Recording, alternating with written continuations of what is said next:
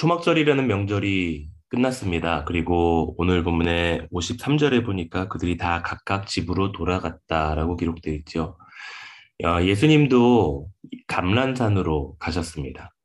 어, 그리고 다음 날 아침에 어, 다시 성전으로 가셨습니다. 그리고 여느 때처럼 예수님은 주변에 수많은 군중들이 모여들었고 주님은 또 여느 때와 다름없이 그들을 가르치셨죠. 어, 그때 서기관들과 바리새파 사람들이 예수님께 몰려옵니다. 그리고 그들이 한 여인을 끌고 오는데 이 여인을 오늘 본문에 보니까 사절에 가늠하다 잡힌 여인이다라고 기록을 합니다. 이름도 없고 그리고 출신도 모릅니다. 어, 그들이 말합니다. 선생님 이 여자가 가늠하다가 걸렸습니다. 그래서 우리가 방금 현행범으로 체포했는데 모세의 율법에 의하면 이런 여자는 돌로 쳐 죽이라고 합니다. 선생님은 어떻게 생각하시나요? 어, 근데 여기서 질문이 하나 있습니다. 그들은 가늠한 여인은 데려왔습니다. 그런데 가늠한 남자는 어디 있느냐는 것이죠. 율법에 의하면은 가늠한 여인이 아닌 가늠한 자들을 돌로 쳐 죽이라고 명령을 합니다. 레위기 20장 10절 말씀입니다.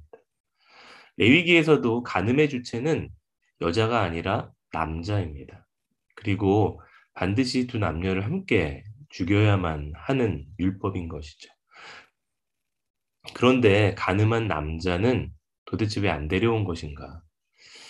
어, 서기관과 바리새인들은 율법에는 관심이 없었습니다.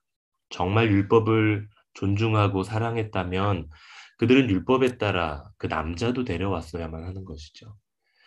지금 이 상황은 예수님을 공개적으로 망신 주기 위해서 그들이 짜놓은 계략이었습니다. 6절에서 요한이 말했듯이 그들이 그렇게 말한 것은 예수님을 고발하기 위해 시험하려는 속셈이었던 것입니다.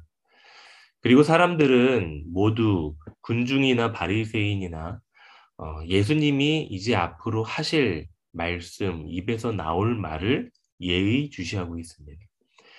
6절에서 9절 말씀을 보면은 예수님의 행동은 이것입니다. 몸을 굽혀서 손가락으로 땅에 글씨를 쓰십니다. 우리가 여기서 알아야 될 것은 한 가지, 당시 유대인들의 배경을 알아야 됩니다. 오늘 배경은 초막절이라는 유대인의 명절이 끝난 다음 날이죠. 유대인들은 명절이 끝난 다음 날을 안식일로 지킵니다. 그래서 지금은 그들에게 안식일인 것입니다. 그런데 재미있는 것은 유대인들의 안식일에는 일을 하면 안 되는 규정이 있죠. 근데 여러 독특한 내용들이 있는데 그 중에는 글을 쓰는 것도 일로 규정을 합니다. 다만 종이에 잉크로 기록이 남는 글 정도. 어, 마치 어, 벽에다가 글을 쓰면은 그 글이 벽에 남기 때문에 그런 것들은 그들이 일로 규정을 합니다. 오늘 예수님이 땅에다 글을 쓰시는데 땅에다 글을 쓰는 것은 바람이 불거나 사람이 지나다니면 흔적 없이 사라지기 때문에 그것은 또 일이 아닌 걸로 규정이 되어 있습니다. 따라서 지금 예수님이 땅에다가 글을 쓰시는 것은 굉장히 애매한 상황입니다. 그들이 보기에는요. 예수님이 쓰신 글을 어, 아무도 모릅니다. 학자들도 모르고 요한도 모르고 그리고 어, 저도 궁금하지만 저도 모릅니다. 그러나 한 가지 확실한 것은 지금 주님은 공개적으로 바리새인과 서기관들의 모순을 조롱하고 계시는 겁니다. 말도 안 되는 하나님 명령하시지도 않은 세칙을 정해놓고 자기들도 지키지 못하는 것을 남들에게 강요하는 그들의 모습을 마치 조롱하는 듯해 보입니다. 그리고 예수님은 어, 율법에 쓰여진 대로 행하시도록 행하도록 하십니다. 예수님 말씀하십니다. 그 여인을 돌로 쳐라. 율법대로 말씀대로 그 여인을 돌로 쳐라. 그러나 조건이 붙습니다. 너희 중에 죄가 없는 자가 돌로 치라는 것이죠. 이 말은 너희는 얼마나 율법을 잘 지키니? 너희는 얼마나 율법에 순종하며 살아가니? 어, 예수님은 그들도 이 여인과 똑같은 죄인임을 보여주고 계신 것입니다. 로마서에 보면은 죄를 범했으니 하나님의 영광에 이르지 못하였다라고 기록을 하죠. 그런데 이것은 신약의 기록만은 아닙니다.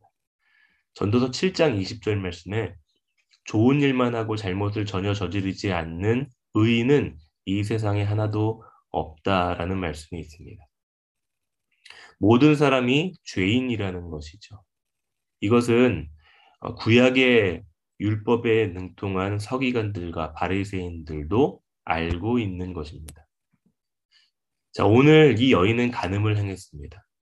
그리고 율법에 따라 죽임을 당해야 했다면 지금 바리새인들과 제사장들은 그들은 과연 율법을 지키며 순전하게 살고 있는가?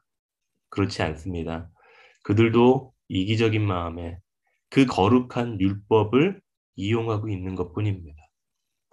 사실 이것은 성경에서 보면 거의 하나님이 직접 죽여셔야만 하는 죄입니다. 그러나 안 죽이십니다. 그렇다면은 그것은 하나님의 은혜라는 것밖에 해결 어, 해석할 수가 없는 것이죠. 그런데 이 은혜라는 특혜를 너무나도 많이 누리고 있는 유대인들, 서기관들과 율법학자들은 바리새인들은 정작 다른 사람에게 이 한 여인에게 율법의 굴레를 씌우고 공개적인 수치를 주고 있는 것입니다. 자, 그렇다면 도대체 왜 그들은 어떻게 보면 오늘날 우리는 정죄하는 것이 편할까? 그 사람들은 그리고 나도 죄인임을 직접 진짜로 깨닫지 못하고 있기 때문이 아닐까요? 오늘 이 바리새인들의 결정적인 문제는 그들도 이 여인과 다를 바 없는 죄인이다라는 이 사실을 모르고 있다라는 것입니다. 깨닫지 못하고 있다라는 것. 그래서 주님이 그들 안의 모순과 죄악을 군중들 가운데서 드러내신 것입니다. 너희가 죽여도 좋다. 그게 율법의 명령이고 그렇다면 죽여도 좋지만 근데 너희는 어떠하니? 너희도 죄인이 아니냐? 만약 죄인이 아니라고 자신만만한 사람이 있으면 지금 당장 저 여인을 율법대로 돌로 쳐도 좋다. 예수님이 그들에게 연하신 것은 군중들 중심에 던져져 수치를 당하는 저 자리에 너도 있어야 되는 것이다. 라는 음성을 들려주시는 것인 것 같습니다. 결론, 아, 그들 중 한 사람도 여인을 죽일 수 없었습니다. 그래서 나이든 사람들로부터 차례대로 돌을 내려놓습니다. 사람들이 자연스럽게 가장 연장자, 나이가 많은 사람들의 눈치를 봅니다. 그리고 그가 하는 행동을 보며 자신의 행동도 판단하는 것이죠. 그리고 가장 나이가 많은 사람들이 돌을 내려놓습니다. 이 말은 그들도 그 연장자도 인생의 수많은 경험을 하고 살아왔었던 연장자도 죄에서 자유롭지 않다라는 것을 인정하고 인정한 것입니다. 이 여인에게 수치를 주었던 사람들도 그 자리에서 군중 사이에서 수치를 당합니다. 죄 없으신 예수님, 이 한 분 빼고 모두 다 죄인이었습니다. 다 부끄러움을 당했습니다. 어, 여러분, 우리 안에 정죄 언어가 너무 많이 있습니다. 비판하고, 비난하고, 정죄합니다. 저도 벗어날 수가 없습니다. 하지만 결코 잊지 말아야 될 것은 나도 죄인이다 라는 성경의 메시지입니다. 내 비난의 화살의 자리에 나도 있어야 됩니다. 그래야 우리가 나를 용납하신 하나님의 은혜를 배웁니다. 그리고 우리도 남을 정죄하지 않고 그들을 하나님의 은혜의 눈으로 바라보고 용서하고 용납하는 것입니다. 오늘 10절에서 11절 말씀에 예수님께서 여자를 일으키시죠. 그리고 그녀에게 질문하십니다. 여자여 너를 고발하던 그들이 어디 있느냐? 너를 정죄한 자가 없느냐? 예수님이 이 질문을 왜 하셨을까요? 예수님은 지금 이 여인의 상태를 정확하게 판단하신 겁니다. 이 여인에게 있는 수치심을 보셨어요. 남자는 온데간데 없고 여인만 군중들 앞에서 조롱받고 핍박받고 있는 수치심을 보신 겁니다. 어쩌면 한 번도 경험해 보지 못한 이 수치심, 두려움, 어쩌면 이 여인은 이 자리에서 차라리 죽는 것이 나을 수도 있겠다라고 생각할 수도 있습니다. 앞으로 붙어 다니게 될 간통죄라는 꼬리표를 생각하면은 차라리 이 세상에서 안 사는 것이 편한 선택일 수도 있습니다. 그러나 주변을 살피게 하십니다. 그리고 예수님의 말씀대로 주변을 살핍니다. 그리고 보니까 아무도 없습니다. 자신을 정죄하는 사람들이 다 떠났습니다. 그리고 누구만 남았는가? 9절 후반부에 오직 예수와 여자만 남았습니다. 그리고 이 여인이 대답합니다. 주님 단 한 사람도 없습니다. 나를 정죄했던 그 사람들이 아무도 없습니다. 주님이 말씀하십니다. 나도 너를 정죄하지 않으니 가서 다시는 죄를 범하지 말라. 유일하게 정죄할 수 있는 권한이 있는 분이 지금 말씀하고 계시는 겁니다. 내가 너를 정죄하지 않으니 더 이상 수치심으로 살지 말고 더 이상 좌절감으로 살지 마라. 주님은 마치 지금 이 여인의 내일부터의 삶도 예상하시면서 말씀하고 계시는 것 같아요.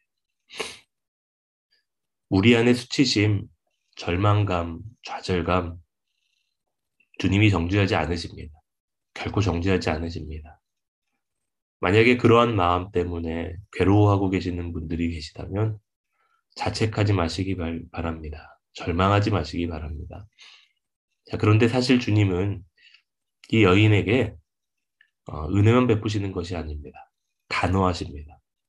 그녀의 죄를 인정하지 않는 것은 아닙니다. 그녀가 죄가 없다고 하신 것이 아닙니다. 예수님은 그녀를 긍휼로 용서하신 것입니다. 그리고 용서만 한 것이 아니라 주님이 그녀에게 말씀하십니다. 다시는 죄를 짓지 말아라. 우리의 죄를 용서받은 주님께 받은 긍휼로만 끝나는 것이 아니라 주님께 받은 은혜에 대한 감사만으로 끝나는 것이 아니라 긍휼을 입은 은혜를 입은 합당한 삶을 살아라 라는 말씀인 것이죠. 사랑하는 성도 여러분, 우리가 다시는 죄 가운데 행하지 않고 생명 가운데 행하는 삶을 사시기 바랍니다.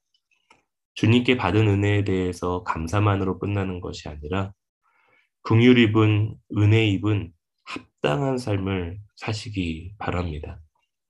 용서받은 것을 감격하고 기뻐하실 때 다시는 우리가 저질렀었던 그 죄의 자리로 돌아가지 않는 결단이 있는 오늘 하루의 삶이 되시기를 주님의 이름으로 축복합니다.